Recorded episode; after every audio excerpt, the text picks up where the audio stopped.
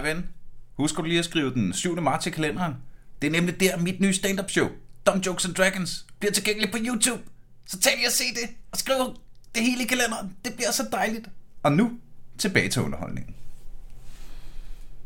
Oplevet det her, vil de tro, at aliens de er her allerede, og de har overtaget nogle menneskekroppe.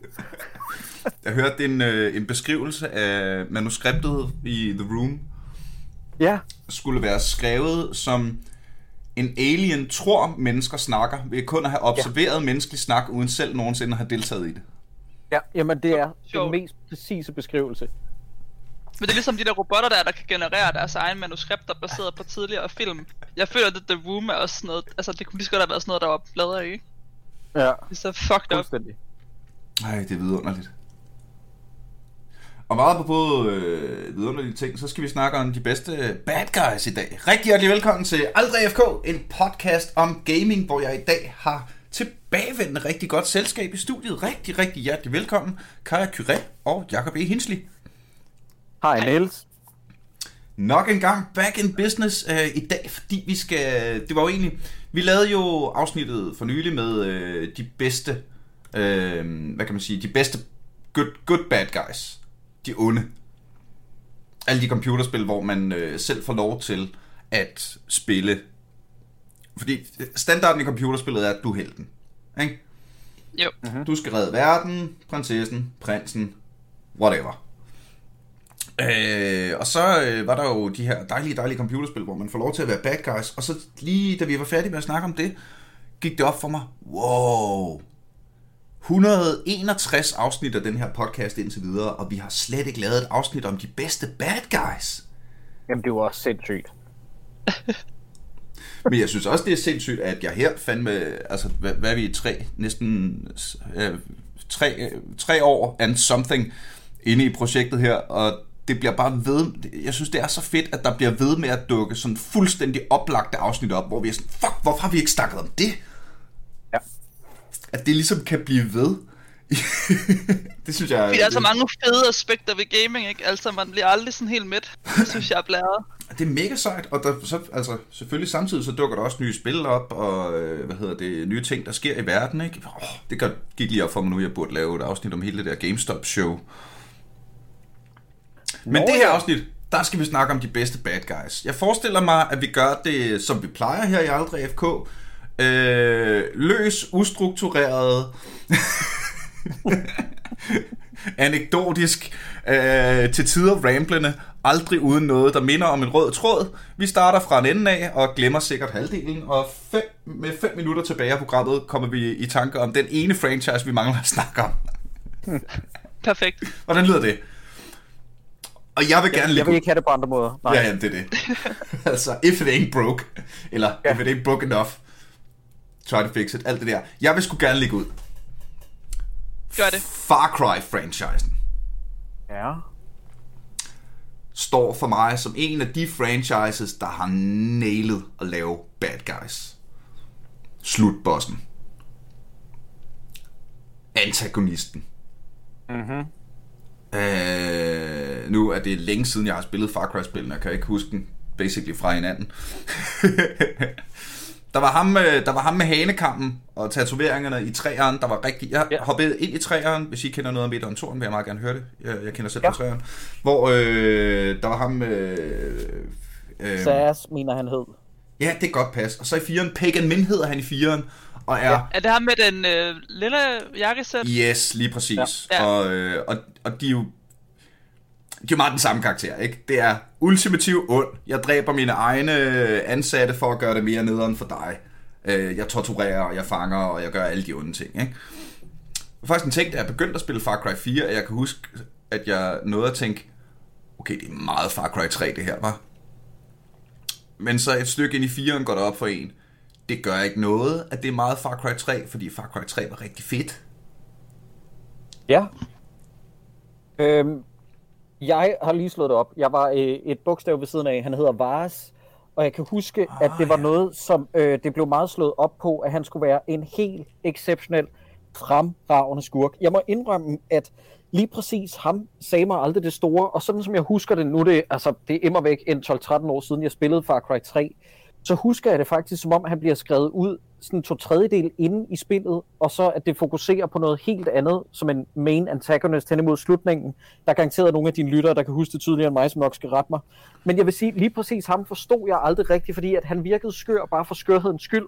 Ja, og så synes jeg, at, øh, at, at det var meget, hver gang at du skulle til at have et showdown med ham, så hiv Far Cry der ind i sådan en, du ved, det var sådan en øh, surrealistisk øh, LSD-drøm, eller sådan noget, hvor du havde sådan en knife fight med ham, eller sådan noget, så jeg synes, det blev enormt. Hvad skal man sige? Der var ikke et særligt stort payoff. Til gengæld Pagan Min, som jo fik lagt stemme af øh, Troy Baker, verdens bedste stemmeskuespiller. Han er en skurk, jeg husker, fordi han er han er chaotic evil, ikke? Han er ja. jo sådan en, hvor du sådan, du slet ikke aner, hvad fanden der foregår, og i virkeligheden så er han så utilregnelig, at det spil kunne du gennemføre på 15 minutter, hvis du sidder inde i den restaurant, eller øh, det, hvad hedder det, øh, den stue, hvor du starter spillet, og han siger, stay here, I'll be back. Hvis du bare venter i de 15 minutter, så kommer han tilbage igen. Han viser dig krukken med din brors aske, eller hvad fanden det er, og spillet er slut. Det Seriøst? kan du teknisk set gøre. Ja, uden pis. Det er så fucking grineren. Det er en af mine yndlingsachievements i et spil. Det er, at de har lavet den, fordi hele den historie, der opbygger sig i Far Cry 4, det er jo bare fordi, du ikke kan sidde og vente i en stue. Det er løgn! Ud det er vinduet. fucking sjovt. Det, det er så grineren. Jeg elsker den nuance ved det spil. Fuck! Det anede jeg ikke. Hold kæft, det er sjovt, mand. Jeg tror måske, det var fordi, at Far Cry 3 var mit første Far Cry, så det var min ligesom, introduktion til hele universet. Mm-hmm. Hvor, øh, hvor Vars jo selvfølgelig bare... Altså, men det er rigtigt, han dør jo. Og så, øh, han er, han er, Vars er jo i virkeligheden også bare second in command. Han er jo generalen for den onde, rigtige Evil Overlord, ikke? Jo, jo. Men han er bare sådan generalen, der faktisk kan slås, mens Evil Overlord sidder i sit jakkesæt i en stol og, og skubber ordre afsted, ikke? Er det ham, der er med i sekseren? Sekseren? Nej. Øh, den nye, der kommer. Den er upcoming. Uh. Nej, nej. Nej, det er et, et, et, Gian, øh, ham der, der også spiller skurken i, i 3. og 4. sæson af Breaking Bad. Gian, ja. ham der også er skurken i Mandalorian. Øhm, men jeg har nemlig ikke spillet Far Cry-spillene, men jeg har fulgt lidt med, fordi at jeg synes, den nyeste trailer er åndssvagt fed, og især deres poster, fordi posteren er sat op med, og jeg kan ikke navnene, for jeg ikke serier, men ham der Breaking Bad guy, han mm. står med sine hænder på ham her, drengen her, som vist nok er en karakter fra et tidligere spil, men den måde, han er placeret på, så hans øh, collar fra hans skjorte af, det laver sådan en djævlehorn på ham her, drengen her, som man påvirker.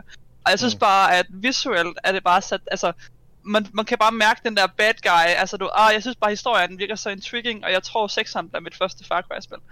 Fordi oh, at den her godt. bad guy er mega cool. Ja, ja.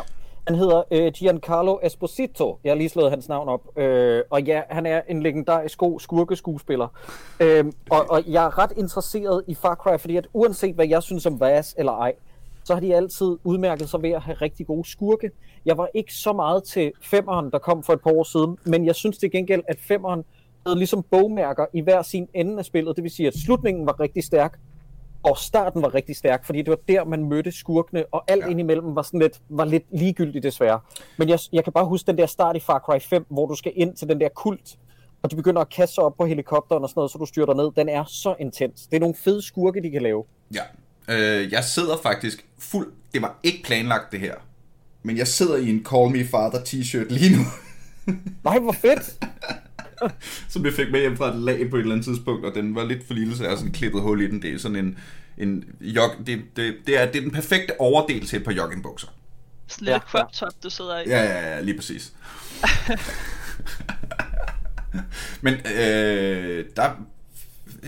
Nu, jeg gik kold i femeren, fordi det, det vi snakket om tidligere øh, her i podcasten, at jeg går død i øh, de der de der LSD-moments i computerspil, ja. synes jeg er sygt irriterende. Ja. Ligesom i Batman-spillet, hvor, hvor øh, han bliver ramt af Scarecrow, og så lige pludselig, så skal du være Batman, men du kan ikke slås, du kan gå langsomt hen imod nogle lyde og sådan noget. Øh, og der er, øh, altså i, i Far Cry 5, der er der jo Father, som er den her religiøse kultfigur. Og så har han ligesom tre løjtnanter. Og en af de der løjtnanter, øh, har nogle store marker, hvor hun laver drugs, og i løbet af questen for at komme afsted efter hende, der skal du være på drugs hele tiden. Og det er sådan nogle af de der nu går jeg rundt i en eller anden LSD-verden, hvor det hele er anderledes, og jeg skal ikke slås, men til gengæld kan jeg høre et barn græde over bag det der træ, og min run-knap virker ikke, så jeg skal gå langsomt hen imod det. Og altså, det, øh, alle, de, alle de der sekvenser myrder altid flow for mig. Så jeg gik simpelthen kold ja. i Far Cry 5. Fordi jeg, det kan jeg, jeg godt forstå. Jeg bliver overhovedet ikke motiveret til at gide at komme ind og slås mod hende. Og det er noget med boss fight med hende, det er også, så bliver det lige pludselig sådan, altså hun teleporterer rundt, og fordi du er på stoffer, så er de tænkt, oh, så er det fordi du er på stoffer, så kan vi lave alle mulige, øh, så med spells og teleport, sådan noget. Det, det er Far Cry. Ja. Det er AK-47 og håndgranater. Der skal... ja, jamen det, det, jeg er helt enig. De, de lavede også den fuldstændig fatale fejltagelse ved at lave det der Far Cry spin-off, hvor det foregik i stenalderen, den der hed Primal, hvor at det også var, altså halvdelen af det spil husker jeg som et stort syretrip, fordi tilbage i stenalderen, der chokkede folk åbenbart stoffer til højre og venstre, ikke? Og jeg har det sådan, jeg vil bare slå en mand med en kølle. Jeg gider ikke flyve igennem luften på et LSD-trip på en rød sky. Jeg ved ikke, hvad I laver. Og det irriterer mig, når det gør det. Det irriterer mig, når sådan nogle, øh, hvad hedder, slutbosser altid skal blive til sådan noget med, så kan vi gøre hende magisk på den måde. Nøjagtigt som du sagde, Niels, det, det irriterer mig grænseløst. Men så kan vi jo bruge, øh, bruge det som et springbræt til øh, måske at snakke om, hvilke bosser er fede, øh, hvilke bad guys, hvilke antagonister giver en, har givet en god oplevelse i, i, i momentet, hvor du skal besejre dem.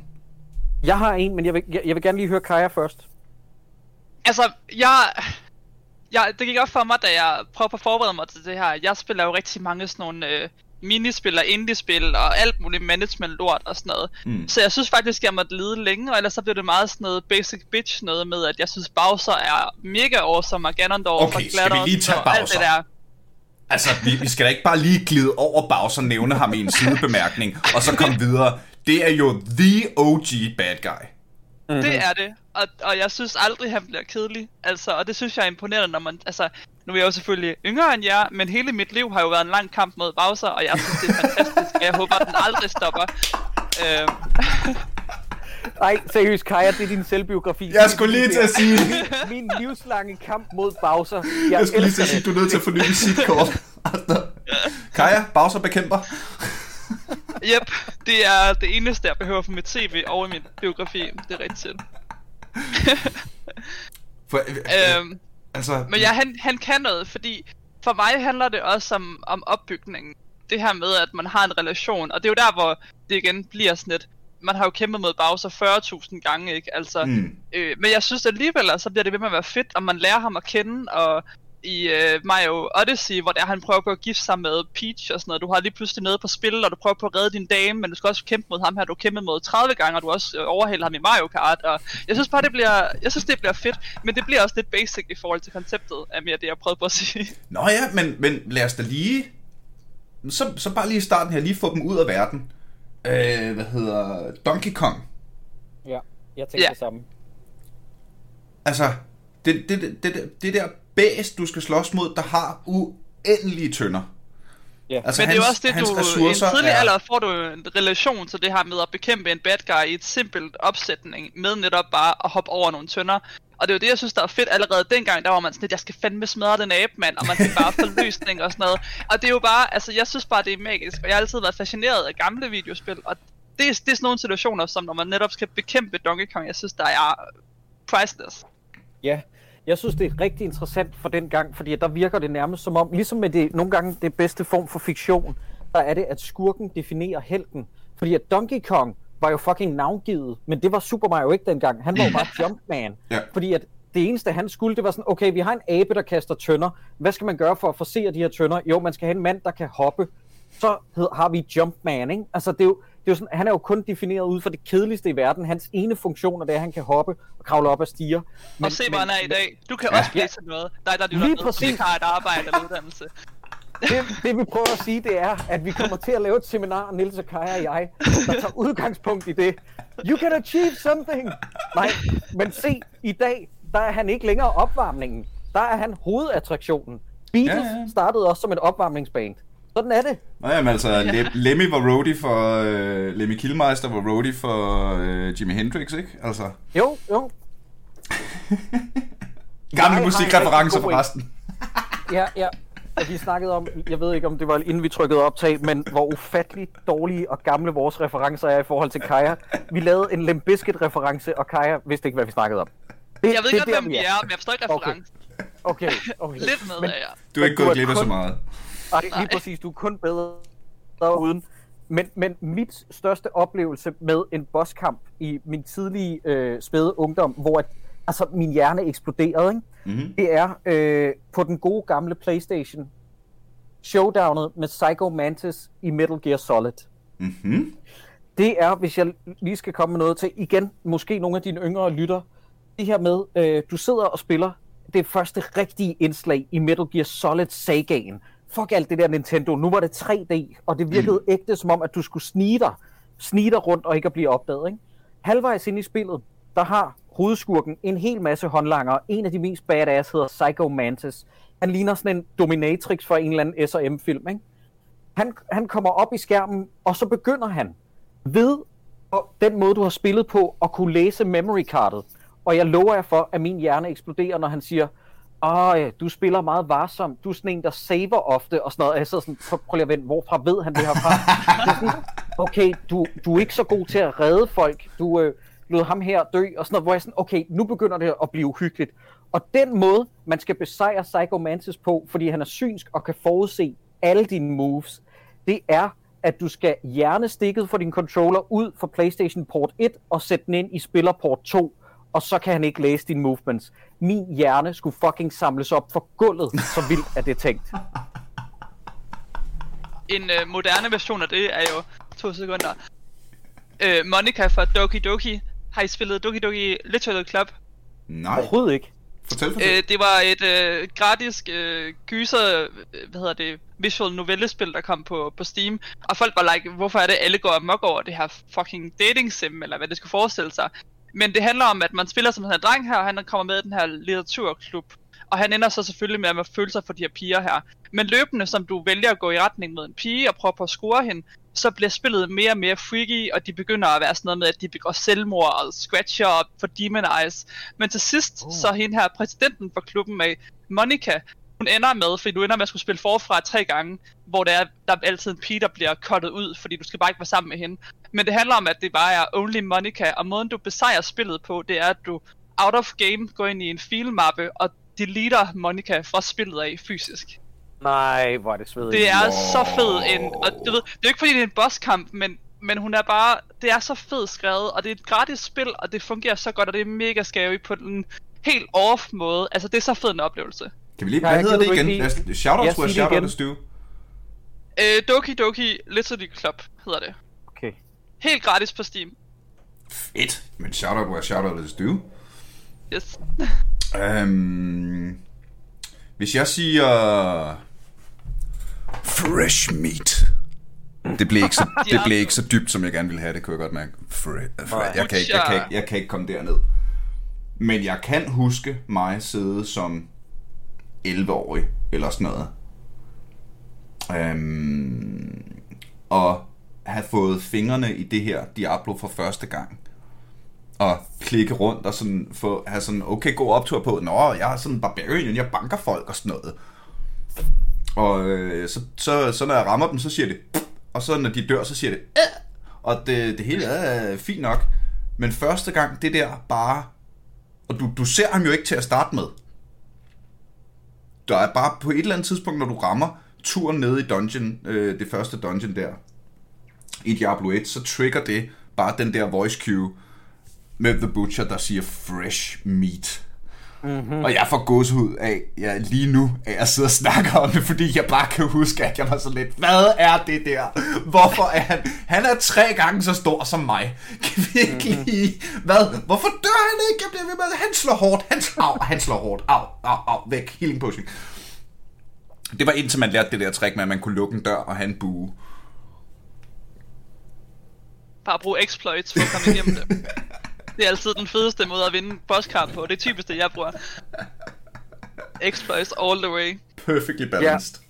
Nå, men ja. jeg må indrømme, at der er, jeg synes, det er en rigtig interessant, det her snakker til hul på nu, fordi at jeg har siddet og prøvet at grænske min hjerne i forhold til spil, der har gjort, at jeg nogle gange har quittet, altså instantly. Og jeg kan huske, jeg kan ikke huske, hvornår det første Diablo kom, om det var i 96 eller sådan noget. Der har været en 11-12 år. Der synes jeg, at nakkehårene rejser, så snart jeg hørt Fresh Meat. Jeg synes, Butcher er mere uhyggelig end Diablo. Fordi på det tidspunkt, når du møder Diablo, er, han, er du blevet hærdet. Ja. Men Butcher kan stadig den dag i dag give mig myrekryb. Jeg tror kun, der er to spil, hvor jeg sådan for alvor, altså ud over det, har overvejet simpelthen at quitte ud af ren og skær frygt. Og det ene var faktisk for nogle år siden med den udvidelse til gyserspillet Outlast, der hed Whistleblower, hvor der er en skurk der, som er simpelthen noget af det mest skrækindjagende, jeg har været ude for. Det, det kan vi snakke om senere. Men, men øh, af andre eksempler, så tror jeg også i mine tidlige gymnasieår, Pyramid Head i Silent Hill 2 var så nøjeren og ikonisk på en eller anden måde. Den der manifest, manifestation af, hvad skal man sige, aggressiv mandlig seksuel energi, som han nærmest er et symbol på. Altså, kan du, det er kan du dømme ned for mig, der ikke har spillet Silent Hill 2? Ja, ja, uh, Silent Hill 2, åh, oh, okay, der kommer nogen rendende efter mig nu med høtyve, fordi at jeg brækker det ned så overfladisk, ikke? Men vi har ikke en hel podcast til at forklare om Silent Hill 2, fordi det er et meget, meget dybt psykologisk spil. Men hovedpersonen... Det lyder som om, det er måske... et afsnit, men lad os tage den. Jamen, uh, det, det kan vi med glæde gøre, fordi det er fandme et af verdens bedste spil. Men, men hovedpersonen i det spil er måske ikke så uskyldig, som man går og tror. Og de skurke, man møder, er på mange måder en manifestation af hans traume, muligvis hvad han har gjort over for sin kone. Og Pyramid Head, som også er med i den filmversion, der kom af Silent Hill tilbage i 2005, er bare sådan, du ved, han er den spilserie svar på fucking Albert Wesker for Resident Evil, men endnu bedre. Det er en mand, der render rundt i sådan et blodigt forklæde, og han har ikke noget hoved. I stedet for et hoved, så er der en gigantisk pyramideformet hjelm, der næsten er lige så høj som ham i fuldt opstrakt størrelse, som også er blodig, og så slæber han bare rundt på en gigantisk kniv. Han siger ikke noget, men han på en eller anden måde er manifestationen på måske noget rå seksuel energi, der kan være enormt aggressiv, og første gang du møder ham, så står han og er i gang med at voldtage, ligner det, sådan nogle mannequin øh, henchmen, som også er i spillet. Og jeg kan love dig for, da jeg var 17-18 år gammel, fucket med min underbevidsthed. Det er super fucking uhyggeligt. Åh, oh, hvor er det Og fedt, derfor mand. har jeg ikke spillet spillene. det kan jeg fandme godt forstå. Jeg synes bare, at coveret i sig selv er uhyggeligt. Altså, jeg behøver mm. ikke mere det. Så har jeg meget en uge. Øh, hvad var den anden, vi skulle grave i? Øh, den anden er øh, udvidelsen til Outlast, som er et af mine yndlingsgyserspil, hvor du bare render rundt. Du kan ikke forsvare dig. Det eneste, du har, det er et kamera, der kan filme night vision, og du er inde på et mørklagt sted. Og igennem det her night vision, der kan du se nogle af de indsatte på den psykiatriske afdeling, som du er på, som er sluppet ud. Og i udvidelsen, der hedder Whistleblower, der skete der simpelthen noget med mig, og det ramte mig på sådan et dybt traumatisk psykologisk plan, også selvom det kun er en 6 år gammel. Jeg tror, jeg blev nødt til at stoppe der. Der er sådan en skurk, der hedder Eddie Gloskin, som også bliver kaldt for The Tailor, som er en, en jeg tror ikke, der er nogen pæn måde at sige det på, psykopat, der tager de andre indsatte, og så molestrerer dem, fordi der jo kun er mandlige indsatte på det her, så han skærer deres kønsdele af, så de kan være hans kvinder, øh, og så syr dem om. Og på et tidspunkt, så bliver du taget til fange af ham, og du ser i første person, at den her rundsaveskive i bedste James Bond-stil er langsomt på vej op imod dit skridt. Og jeg kan love dig for, altså da det her skete, der var jeg bare sådan, okay, det fuckede mig op. Jeg blev nødt til instant quit, øh, og, og, og tage nogle dage, før jeg kunne vende tilbage igen, fordi at det er et, altså et spil, der er lavet for den, de, de mørkeste afkrog af den menneskelige psyke. Det er så uhyggeligt. Fuck, hvor er det fedt. for mand. helvede, mand. Ah, Men apropos det der med de der sådan, psykologiske, fordi jeg er ret vild med Quantic Dream og deres spil, og især Heavy Rain fik virkelig Mm. kickstartet min interesse med dem. Øh, og Detective Shelby er nok en af dem, der, altså, jeg tænker altid på hans karakterudvikling, synes jeg var genialt, fordi, jeg ved, har I spillet det? Ja, ja, mange gange. Ja. Ja, det er nemlig et mega godt spil, men man bliver bygget op, og man møder øh, den her detektiv, der prøver på at solve de her crimes med de her børnemor og børn, der er kidnappet og forsvundet. Og man... Oh, sorry. Det er fint. Men man spiller så løbende som forskellige karakterer. En af dem er også den her detektiv her. Han prøver på at løse den her crime her. Men i slutningen finder man ud af, at det er ham, der er det origami øh, killer øh, til sidst. Og jeg synes, det er så... Jeg synes bare, det var genialt skrevet, og det var en genial oplevelse, det her med, at du, du når at du, du, du føler lidt det, han prøver på, og man får empati for ham løbende og sådan noget, og alt det slår bare over i det sekund, man finder ud af, at det er ham, der er morderen, og han er psykopat og sådan noget. Mm-hmm. Jeg synes bare, at han var gener- genial en, en bad guy i et spil, fordi at, at han overraskede mig. Jeg havde ingen anelse om, det var ham før til Nej, jeg, jeg er helt enig. Og uh, David Cage er blevet offer for rigtig meget latterliggørelse, fordi han prøver at lave sine spil så filmiske som muligt. Men jeg synes også, at det var en genistreg, især fordi, at Shelby spiller jo ind i den der trope med, at han er privatdetektiv, som vi har set tusind gange. Men jeg har aldrig set det der twist før. Det har været med i flere computerspil, Særligt sådan nogle walking simulators og gyserspil, hvor det viser sig, at hovedpersonen i virkeligheden er den skyldige, ikke? Men jo. jeg har aldrig set det i den her kontekst før, hvor det, det er jo sådan en multiprotagonist historie, hvor du øh, hopper mellem, jeg kan ikke huske, om det er det spil, hvor der er tre eller fire hovedpersoner. Jo, det er vist det, hvor der fire. er fire. Ja. Og, og, og da det der åbenbaring kom med sådan, fuck, en af mine hovedpersoner er ham, jeg jager. Altså igen, min hjerne eksploderede. Jeg synes, det er så fucking genialt sammensat, det spil virkelig meget. Jeg, altså, jeg var mindblown, og det var jo i mine yngre dage, det var jo kun i 2010, så der har jeg jo været en 16-17 år gammel. Øhm, ja. men, men det har virkelig, altså, den har, den har holdt mig. Altså, og jeg synes bare, det var en genial oplevelse. Jeg ville ønske, at jeg kunne få lige så genialt twist, hvor jeg virkelig på samme måde blev påvirket af det den dag i dag stadigvæk. Ja, ja, helt klart. Men Nils, jeg vil gerne spørge dig om noget, fordi mm-hmm. at mhm. jeg regner med, at du er øh, eksperten af os tre, når det kommer til Blizzard fordi jeg synes, vi bliver nødt til at snakke om Blizzards skurke. For det første synes jeg, at Blizzard er ret undervurderet, når det kommer til, at de faktisk er ret gode til at skabe nuancer i forhold til, hvad der egentlig er, og, og gråzoner i virkeligheden med, hvad der egentlig er ondt og godt. Men både med Warcraft-serien og StarCraft, ja. så synes jeg, de har været geniale til netop det der med at tage en, man har spillet, og vende det til ondt, Altså, ja. mit kan jo ikke hjerte... genial. Ja, ja, Præcis. hele den plotline mit, der er jo... Mit hjerte fucking bristede, da Jim Raynor ikke kunne få sin Carrigan, ja. på grund af, at hun skulle gå hen og lave det der Cirque Piss. Og så tre så mission, og så, og så du, har, du har lige dealet med tabet af Carrigan. Og så tre missioner senere, vent, hvad? Nej, vel?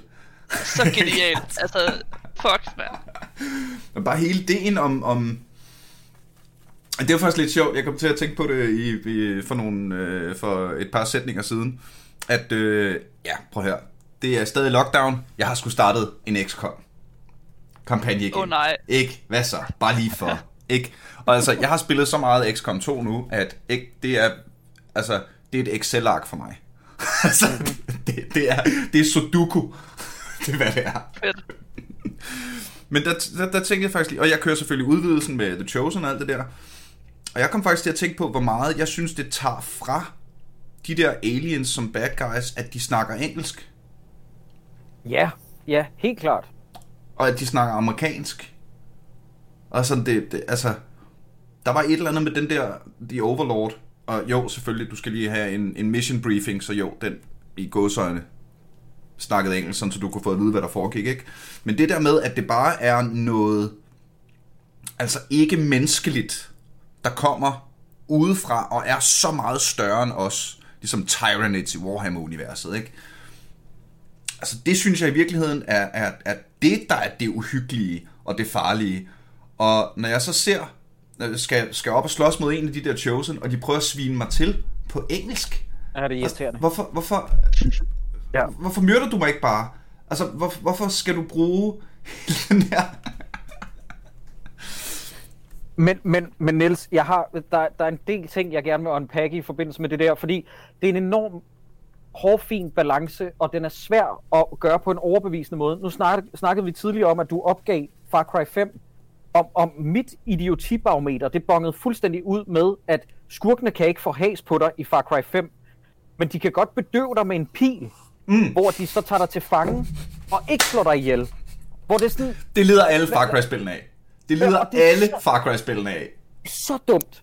Men, og, det, og det er lidt på samme måde, jeg har det med det der, øh, en anden ting i øvrigt, øh, nu skal det ikke blive en XCOM podcast, men, men Den har vi toren, toren, øh, okay, godt nok, toren frakoblede mig og lige fra starten af, selvom jeg synes, toeren er et godt spil, men jeg kan ikke tage det seriøst, at der er en alien, der ligner Andy Warhol, der har overtaget øh, universet, eller jorden, undskyld, hvor det er sådan, det, ham, det vil menneskene skulle da regne ud i løbet af ingen tid, at ham der er et rumvæsen. Jeg synes, det er irriterende, at de skal forsøge at adapte sig på den der måde, og der der, så langt kan jeg ikke suspende min disbelief. Men, men, men det du snakker om helt konkret, som jeg er enig med dig i, det der med, når det er noget, der er otherworldly, det er jo den der nærmest Lovecraftian Ja. kosmiske gys, der er. Ikke? Noget, der er meget, meget større. Noget, som gør, at folk bliver vanvittige bare at tænke over det. Ja, lige præcis. Det, det er det, der er uhyggeligt. Det er ikke, Ja. at du skriver, Oh, I will get you XCOM, are you the famous commander, you are puny. Nej, Ja. det, er, det, det, det, er, det er skolegårdsmobning. Det er, Ja. at du siger onde ord. Det synes jeg ikke er farligt. At du er en... At, jeg synes, det er væsentligt mere farligt, at du har rejst adskillige milliarder lysår med det ene formål at udslette alt liv på min planet. Mm-hmm. End at du siger slemme ting. Ja. kan vi ikke lige... Hvis du skal bonges op som bad guy, kan vi så ikke? Men jeg, jeg, jeg, jeg, jeg er nødt til lige at plus en der, på, fordi Far Cry-spillene er gode. Det synes jeg virkelig. Måske er de lidt nemme til tider. Det er, øh, øh, lang debat. Skid være med det. Um, de er gode. De lider alle sammen af den der fejl. Øh, Jeg kan da huske fire scener med Vars fra træeren, hvor man sidder og kigger på skærmet sådan noget. Du kunne dolke mig nu, Vars. det er så dumt. Jeg sidder her, du, jeg sidder her bagbundet på en stol. Du har lige hævet papirsposen af mit hoved. Du kunne dolke mig nu. Ja. Bare lige, bum, nu. Men nej, jeg har stadig min grappling hook. Okay, fedt nok. Den kunne du også have taget. altså, Ej, men, men der er flere steder i Far Cry 3, hvor det er sådan noget med, jeg tager dig til fange, og så snart du bryder ud for stolen, jeg tror, der er to scener, hvor du har alle dine våben på dig. Sådan, altså, så igen, så langt kan jeg ikke suspende my disbelief, at han har siddet bagbundet til en stol med en rocket launcher. ja, ja, ja, ja. Og der, der er ikke nogen, der har tænkt, hey Vars, skal vi ikke lige tage den her? Nej, nej, nej. Et mavebælte fuld af, fuld af claymores og sådan noget, ikke? Altså. Men det er jo øh, hele, hvad hedder sådan noget, konsekvensen af, at alle spil er blevet for nemme, ikke? Fordi at hvis vi, hvis vi kørte med gammeldags øh, tankegang i forhold til spil, hvor hardcore de var i dag, så havde du fået fjernet alle dine våben, og så måtte du fandme komme ud med en fucking, øh, hvad hedder sådan noget, en saks eller sådan noget, må gøre det bedste, ikke? Jamen, altså, der, er jo- der er også... spil er jo blevet absurd let generelt, men det er jo så ved at ændre sig på grund af hele Dark Souls-fænomenet, Ja, selvfølgelig. Så kan øh, og hele den debat tog vi for nylig i vores Dark Souls afsnit, som blev skide gode. Så tag ind og lyt til dem, hvis du ikke har gjort det. Øhm, men det er jo også ting, man ser i... Altså, det, det ser man jo også i film. Kæft, hvor har du mange gange set en film, hvor, hvor bad guyen har fanget James Bond. Og sådan, jamen, hvorfor skyder du ham ikke? Ja, ja. altså, eller hvor bad guyen lige peger pistolen mod helten, og så den tid, det tager bad guyen at levere sin monolog, dukker kavaleriet op, ikke? Jo, jo. Bare trykke på knappen. Det sekund, det sekund pi- pipen peger mod din fjende, så klik. Ja. Og så kan Men du holde en lang tale til begravelsen, eller sådan noget, ikke? Bare fucking...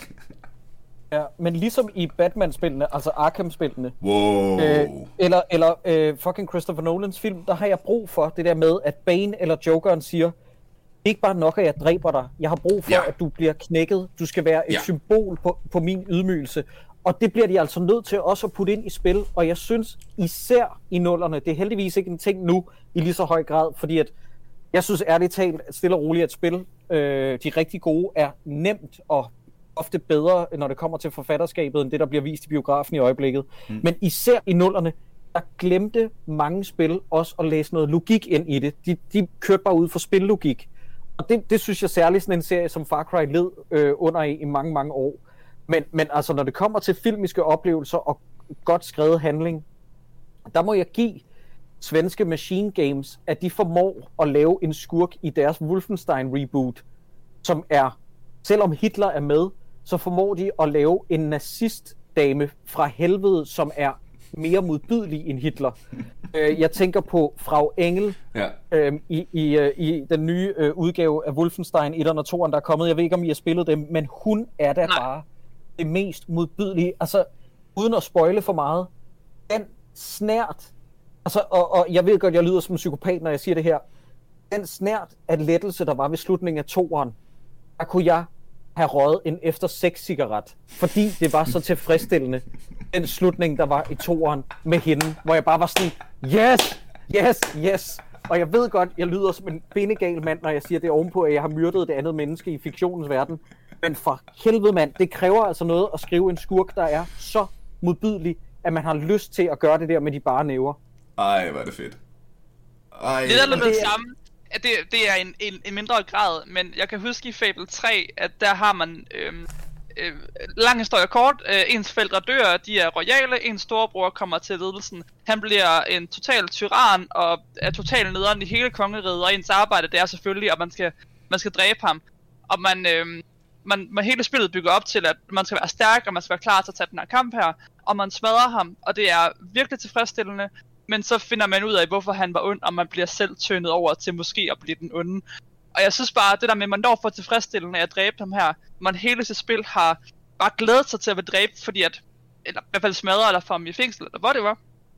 Og så bliver man klogere på det hele. Jeg synes bare, apropos lidt det der med tilfredsstillelse, det fik jeg også meget ved ham, men blev så klogere efterfølgende. Ja, ja, ja.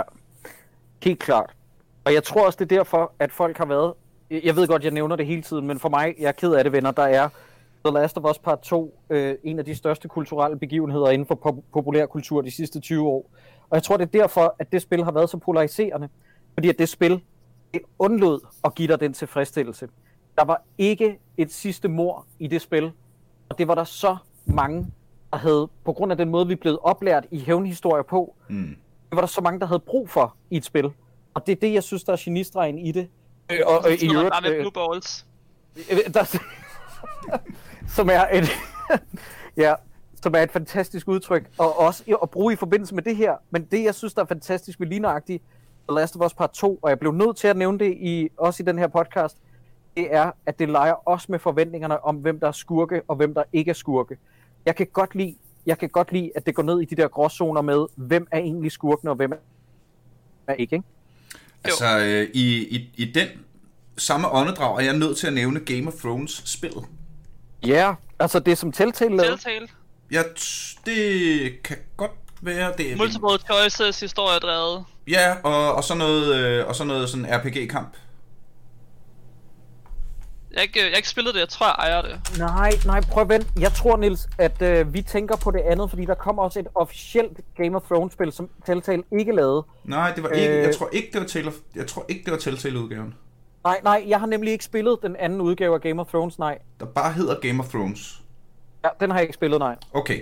Øh, det, det, er et, øh, det er et gammelt spil nu. Øh, for at sige det, jeg skal sige nu, er jeg nødt til at komme med en ret stor spoiler. Jeg vil stadig anbefale ja. at, øh, at øh, spille spillet. Men det er, du spiller, det er sådan klassisk RPG, nærmest øh, sådan lidt øh, Dragon Age-agtigt. Øh, du har to karakterer, og så render du igennem Game of Thrones verden, og møder Cersei og så videre. De har fået de rigtige voice actors til. Det, det føles vildt Game of Thrones-agtigt. Ah, fedt. Samtidig er det det spil, jeg nogensinde har spillet, hvor jeg har haft hvor jeg har mindst, hvor jeg har gættet mest forkert i, hvem der er good guys og bad guys. Fordi jeg net, netop fordi jeg er så vant til, okay, dem der giver dig quests, det er good guys, så skal du løse quest, fordi så banker du bad guys. Igennem hele Game of Thrones spillet bliver du backstabbet af alt. Hele tiden. Det er nærmere reglen end undtagelsen, at de alliancer eller de venner, du troede, du havde, viser sig, at det har du ikke. Og du spiller de her to karakterer, der har sådan en øh, kampstil, de har kendt hinanden hele livet, så de kæmper ryg mod ryg. Og det er sådan hele kampsystemet er integreret i, at du skal kæmpe ryg mod ryg, og så kan den ene blokke, mens den anden kan angribe, og så kan I banke mange, og alt sådan noget, ikke? Okay. Og så er der en masse historie og en masse kamp. Og så øh, leveler du op, fordi det er et rollespil. Og øh, så viser det sig i sådan helt slutplottet, og nu kommer den store spoiler, skal lige et par minutter frem, hvis du, øh, hvis du ikke vil have den, inden du spiller spillet, så viser det sig, at den, den, den ultimative, den der har trukket i alle trådene, sådan helt fra starten af, du, altså, du kan nærmest, du kan sådan connect the dots backwards og se, hvordan det hele bare har forløbet, og hvordan du bare har været en lille bitte porn. Det er den ene af dine to hovedpersoner. Mm. Så Fedt. den sidste kamp er mod den karakter, du selv har levelet op. Med de skills, du har givet ham. Og nu uden synergieffekten med den anden person. Det er ret cool. Det, det lyder fandme blæret. Æder med også røven på mig. Ja. Altså, og, det var, og det var så... Altså, det var ikke særlig Game of thrones fordi slutningen var rigtig fed. Men okay. hele nice spiloplevelsen, hele vejen igennem, var så ren Game of Thrones. Mm. Altså så ren, du er bare en soldat, og du er ikke den, der bestemmer. Og dem, der bestemmer, de fucker med dig. Og dine venner er ikke dine venner, og dine fjender er dine fjender. altså. øhm, men skal vi også lige... Øh, nu synes jeg også, vi skøjtede meget hurtigt hen over Arkham Batman-spillene. Ja, med Jokeren, han er voldsomt godt lavet. Helt generelt bare nogle voldsomt gode spil. Ja. Ja. ja. A til Z. Altså, tak. Altså, jeg kan godt forstå, at øh, folk ikke holder Arkham Knight i lige så højtidelig hævd som de første to. Jeg synes faktisk, det er næsten op på siden af det, men det er jo især, og der vil jeg give øh, øh, hatersne ret, det er jo især på grund af, at Mark Hamill var mindre med i træeren, og det er der jo en helt naturlig årsag til, fordi han mere eller mindre blev skrevet ud. De havde jo alligevel en måde at inkorporere ham i nogle scener på, ikke? Mm. Men Batman jo. uden Jokeren, det er jo, hvad var det, Danny Cool engang sang? Det var som video uden pizza. Jeg savner dig, lille sød senorita. Det er også en gammel reference, Kaja. Jeg skulle lige til at sige hashtag gammel musikreference. well, faktisk, grunden til, at jeg gik kold i, i Arkham Knight, jeg synes Arkham Knight-skurken var vildt fed. Ja, og jeg synes, det ja. var vildt fedt, det der med, at han blev basically bare onde Batman. Ikke? Ja. Han havde alle gadgets, han havde al knowledge, han havde tydeligvis en, en kæmpe stab bag sig, der hjalp ham og skubbede ham, alt det der. Jeg gik kold i Arkham Knight, fordi der var for mange fucking biler med. I'm den bil. Jeg den gider så nederen ikke køre i. spille ja. bilspil, ja. Og jeg gider da især ikke spille et kampvognsspil. Nej, nej. Batman er ham, er, Batman er ham, der... gør det så stor en del af gameplayet. Og ja. så var det ikke engang særlig fedt. Altså, de havde ikke engang gjort det sjovt. Og du ved, du var tvunget til at køre rundt i den der by hele tiden. Og det, altså, jeg vil hellere bare glide og, du ved, sådan svinge mig. Ikke, ikke, ikke ja. Spider-Man, men, men svæver og sådan noget gennem byen, ikke? Og hele Batmans det, ting er jo, han bruger ikke guns. Nej. Han bruger, han, enten, er han, enten er han klog, eller også har han en gadget til at løse det, uden at slå folk ihjel. Eller også så er han god til at slås med næverne. Mm. Klip til World of Tanks i Gotham City. ja. ja. Og man dræber dem ikke. Han smadrer bare deres biler. jo mennesker. Ja, ja, de, de forklarede det sådan noget med, at det er gummikugler og sådan noget. Når du, men det er sådan, nej, hold nu op. Ja. Jeg render ja. og plukker mennesker og springer biler i luften. Altså, hvad er forskellen her? basically. Nej, men jeg, jeg øh, til gengæld, så bliver jeg, nødt til at sige, så bliver jeg nødt til at sige, med undtagelse af Heath Ledgers Joker selvfølgelig, at Mark Hamills portræt i, øh, i den trilogi, undtagen øh, spin-offen, og det var jo heller ikke Mark Hamill, den der hed Arkham Origins, det mener jeg, det var Troy Baker faktisk, der lagde stemme til Joker der, fordi at de ville give ham et andet præg. Der er Mark Hamills præstation som Jokeren i den spiltrilogi, det er den bedste Joker, vi har haft. Den slutning, den boss fight, hvor de formår at gøre, altså i, i, i etteren, ikke? i Arkham Asylum, hvor de formår at gøre Jokeren til en nu også fysisk øh, overlegen ja. udgave til Batman. Det er så fedt.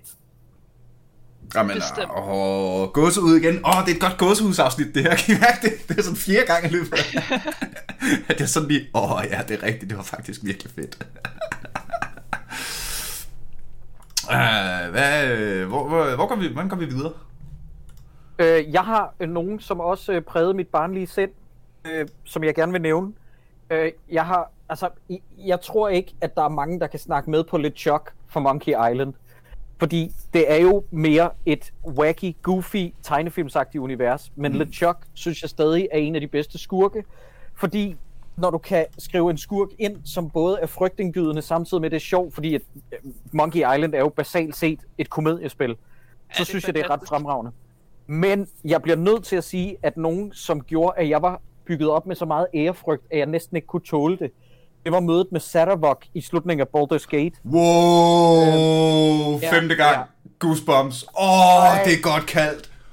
Amen, Fuck, det er godt kaldt. Den måde, de har... Øh, jeg ved ikke, hvad den danske udgave er, så undskyld, jeg bliver lidt studentikos. Den måde, de har telegraphed hans tilstedeværelse med ja. den der... Ja. Den der, øh, hvad ligner det, han har? Altså sådan nogle barberbladsklinger på skuldrene og sådan noget. Du, og når du så møder ham inde i det der gigantiske tronrum, ikke? Det er jo sådan med ærefrygt, fordi han er blevet bygget op som sådan en mytologisk skabning. Ja. Det er så effektfuldt. Og plus hele det, øh, altså, et, et, det der med, når du, når du lige pludselig connecter the dots backwards, du har jo i, når du så møder, endelig møder Saravok, og du har tidligt fundet ud af, okay, han hedder Saravok, han er bad guyen, så har du jo brugt en halv time sammen med en fyr, der hedder Koveras, som har sådan hjælp, mm-hmm. hjulpet dig med at komme rundt i byen og det ene og det andet. Og når du, ja. når du så møder Elminster eller sådan noget, som siger, hey, har du lagt mærke til, at Koveras, det er Saravok bagfra? og du bare sådan lige, hvad, hvad er det her? Hvad? hvad? ja. Han Amen. er eddermame farlig. Og så er vi nødt til i samme åndedrag at snakke om John Irenicus fra toren. Mhm. For fuck en effektfuld bad guy. Du vågner i hans dungeon, hvor du, altså, det, den første time af spillet går du bare rundt og, og ser hans værk af, hvad han har lavet af magiske og videnskabelige eksperimenter med ting, der er mere eller mindre døde. Han summoner dæmoner fra alle mulige steder og planer og sådan noget. Samtidig med det der med, at han... Altså hele... Hold kæft, det er ondt.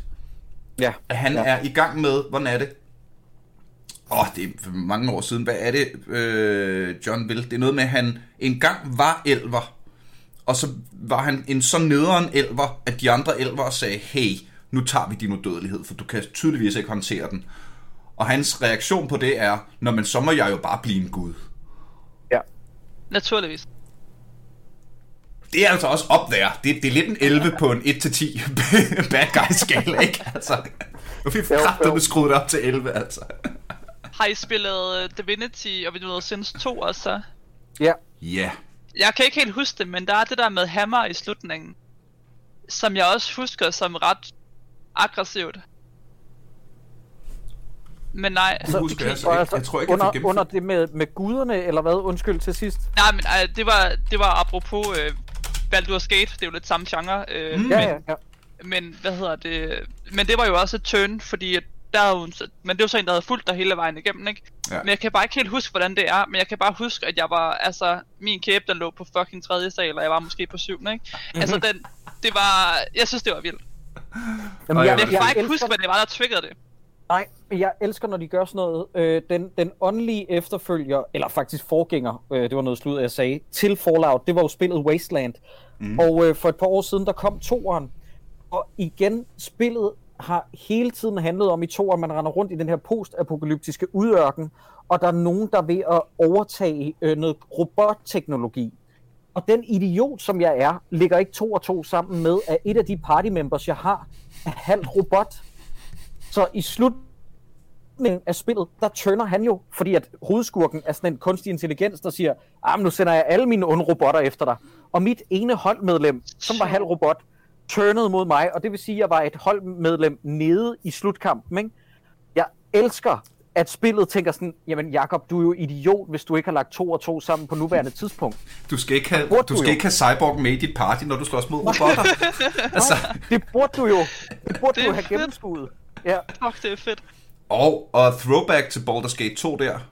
Yoshimo.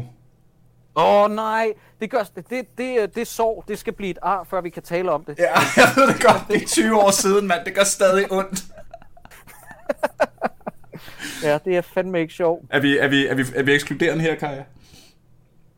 Øh, lidt. Okay, så det der sker, det er, du, uh, Baldur's Gate 2.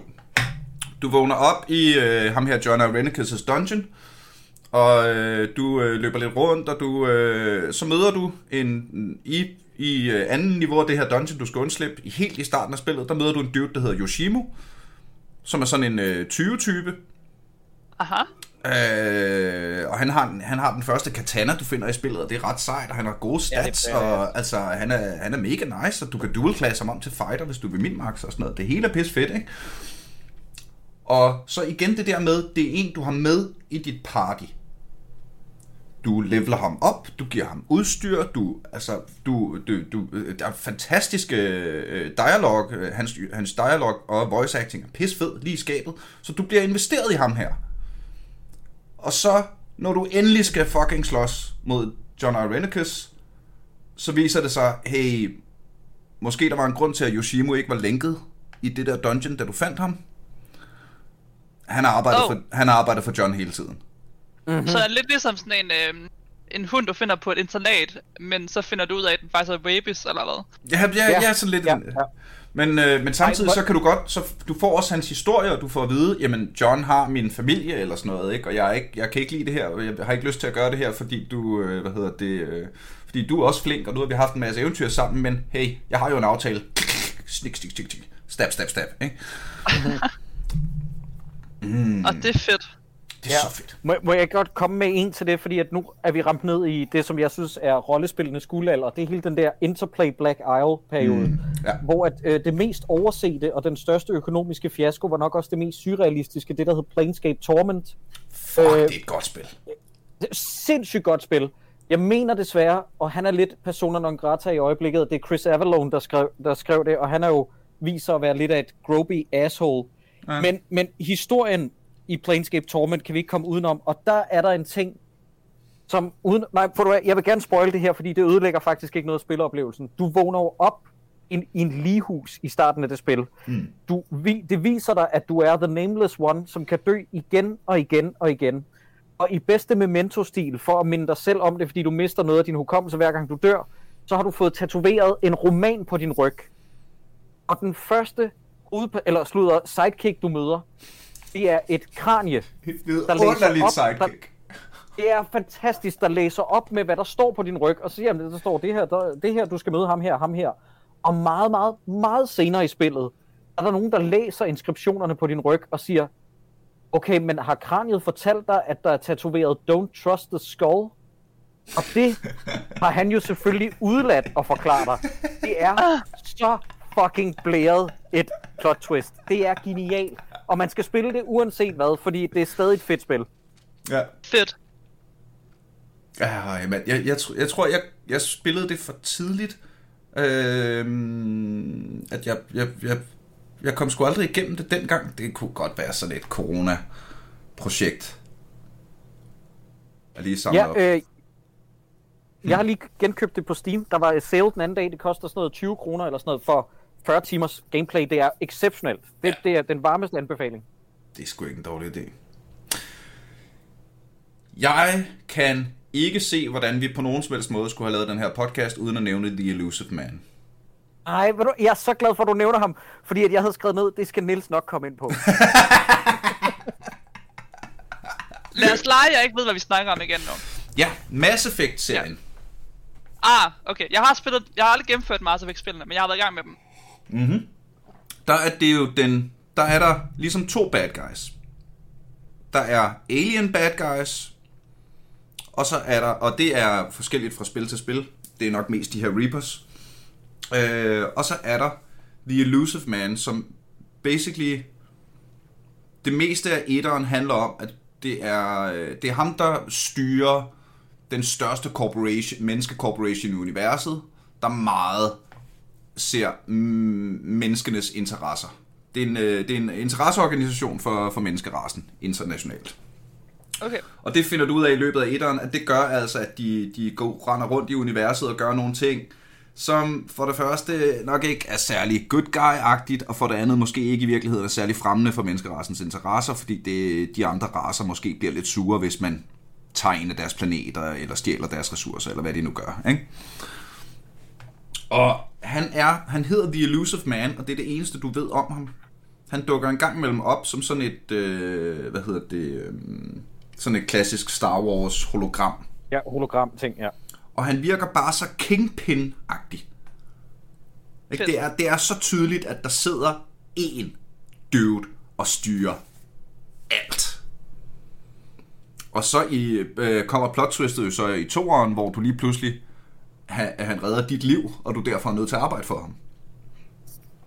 Og så kan du så, øh, og samtidig, og, mens han stadig er lidt en bad guy, hvor nogle gange beder han dig om at gøre noget, hvor du er sådan lidt, nej, ved du hvad, det tror jeg ikke. At man har lyst til. Øh, det lyder ikke fedt, det der. han er mega sej. Hold kæft, hvor han cool. Hvem er det, der lægger stemme til ham? Det er også en eller anden. Det, det er Martin Sheen. Ja, det er, og han ligner ja. ham også. Ja, det gør han faktisk. Men, men det er jo det, der er så genialt ved toeren. Udover at toeren er stille og roligt et af verdens bedste spil. Ja. Der, der er toerens drivkraft, det er jo også, at du står lidt uden, du er lidt en, en agent, der er forsaget af din nation, så du begynder at arbejde for skurkene. Mm. Altså, det er, jo det, det er jo det, handlingen primært er i toeren. At du arbejder for den der lorte... Øh, øh, hvad, hvad skal man sige? Ja, ja, lige præcis. Deres øh, agentur, eller hvad fanden det hedder. Organisation, undskyld. Ja. Ja, men, nå, men der, var, der var ikke mere til det. Okay. Bare andet, at, at, jeg, øh, at jeg synes, det er fedt, at man kan... Øh, og det tror jeg også er noget øh, grunden til, at toeren er så fedt. Det er fordi, at det virkelig sætter spørgsmålstegn ved ens moralske kompas, ikke? Mm. Når du bliver ja. lokket til at gøre, åh, oh, det er så nemt at tjene de hurtige XP ved bare lige at gøre det her. Men det er aldrig den nemme måde. Ja. Oh, Men ja, Mass Effect 2 er jo bare, øh, altså, øh, slet og ret et af verdens bedste spil. Og lige om lidt, så kommer Legacy-udgaven, hvor vi skal genspille det hele igen. Jeg glæder mig som et stort barn til Ja. at spille etteren bare godt. Ja. Fordi ja. jeg mener stadig, at det er Mass Effect 1, der har den bedste historie. ja. Hvor storytelling virker bedst, og hvor, hvor jeg bliver mest connected til Shepard og så videre. De to andre vil slet ikke... Altså... Det, det sætter så meget op til de andre, men styringen og alt det der lort og den der skodbil, og at man ikke kan finde rundt i byerne, fordi mappet er mærkeligt og sådan noget. Jeg glæder mig sygt meget til at spille det med. ja, bare godt. Har du set, Niels, og det her, det, det, er, det er måske også lidt internt, men har du set, at der er en petition nu, for at give den mest autentiske spilleoplevelse, at bevare Markoen nøjagtigt lige så irriterende, som den var i den originale udgave? Nu skal internettet lukke røven. Ja, hvor jeg har det sådan, nu, nu må I stoppe. Det er sådan, de, de laver ikke en forbedret udgave for at beholde de dårlige ting. Nu må I simpelthen stoppe. Man genudgiver heller ikke Arkham Knight med, med lige så meget fokus på tank-udgaven. Det ved man jo godt, den del skal man nedskalere. Ah, men altså internettet en gang imellem, ikke? Ja. For helvede. Ja, det er Åh. smukt. Kære venner, som øh, fuldt ud forventet har vi øh, næsten snart snakket en time, og har kun krasset overfladen.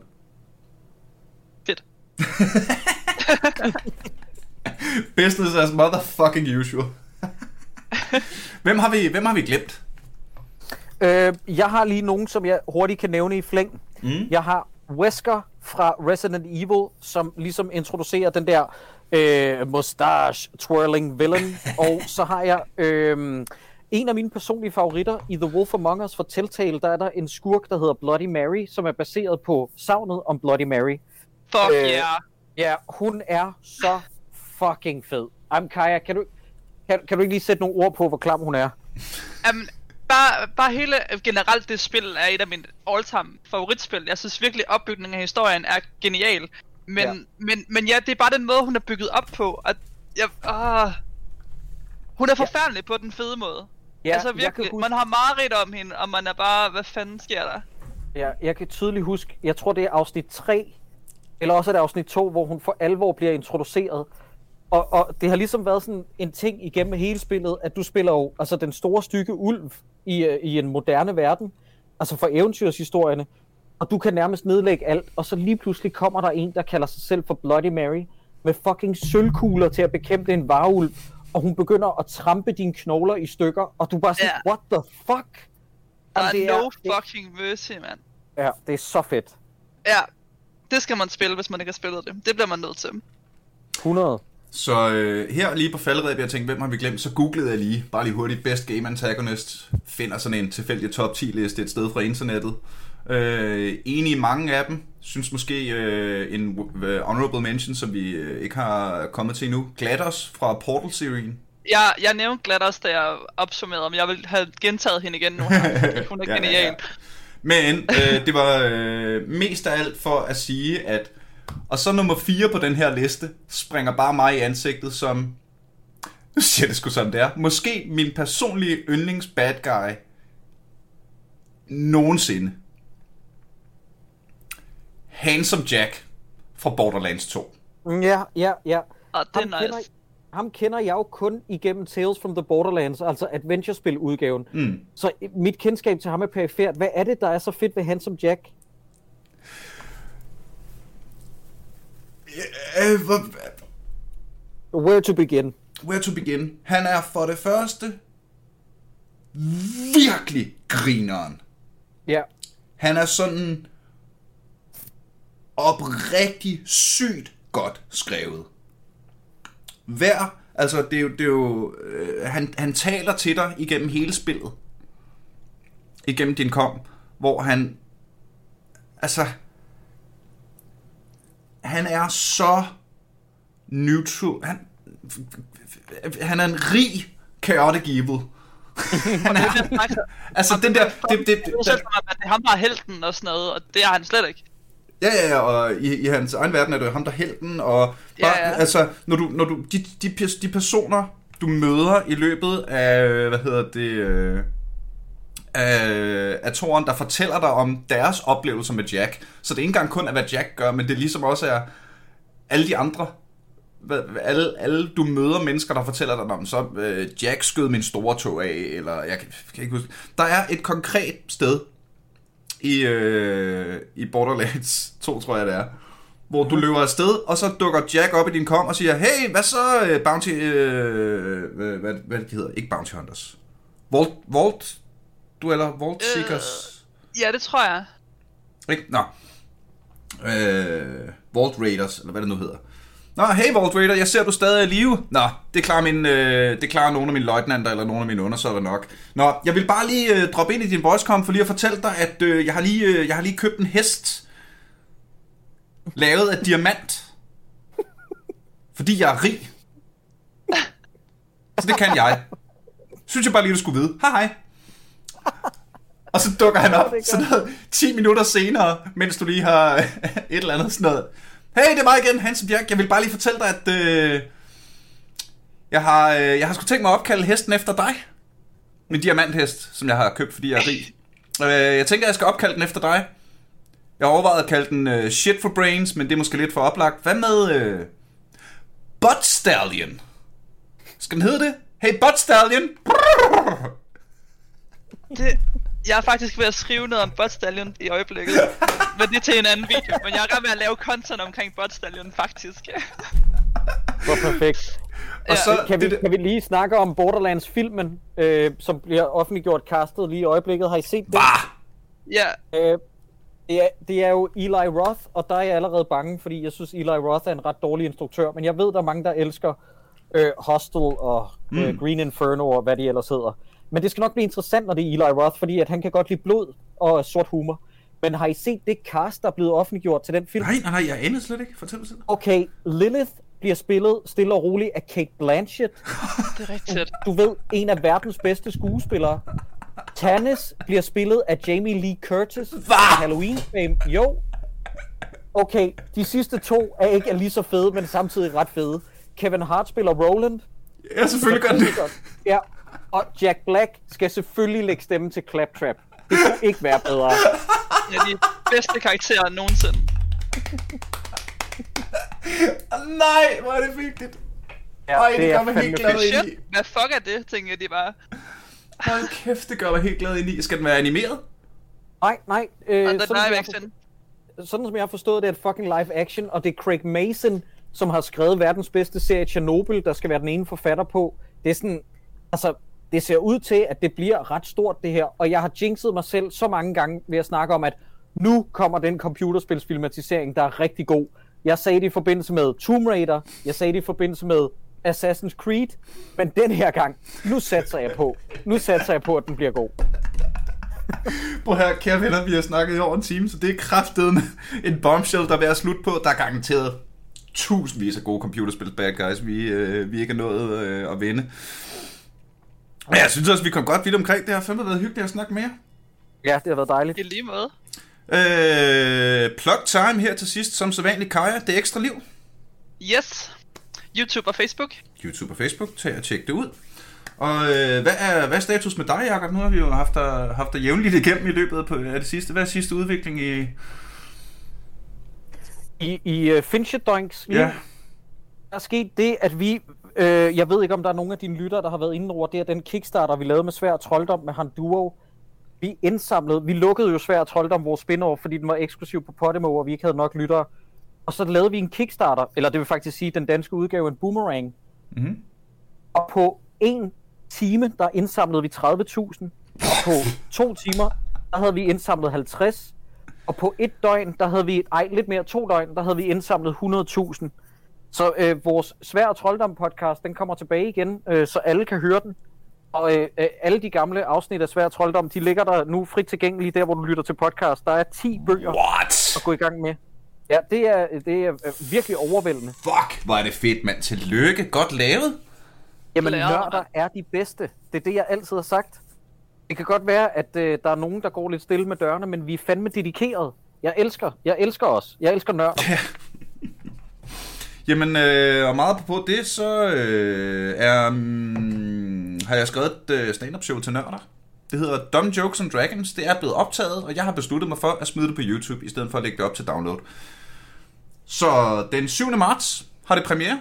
Det tag og lav en viewing party med din, øh, din rollespilsklan, eller din øh, Counter-Strike dudes, eller øh, hvem det nu lige skal være. Så skal du i hvert fald til at tage og se det. Og så skal du selvfølgelig øh, kramme dig selv, for jeg må desværre ikke gøre det, hvis du er en af de vidunderlige mennesker, der støtter os inde på tier.dk. Det er jer, der sørger for, at skuden holder sig flydende. Så tusind, tusind tak for det. Det er altså oprigtigt. Tak. Det er, det er virkelig lækkert. Meget på, på hvad godt blive snakket om. Så er du velkommen til at smash en like-button ind på Facebook. Det er også den nemmeste måde at komme i kontakt med mig, hvis du har ris, ros, kommentarer, whatever, gode idéer til enten nye gæster eller nye emner. Og så er det vigtigste i hele verden jo selvfølgelig, at du bare lytter med næste uge, når vi en gang til er aldrig FK. Pow!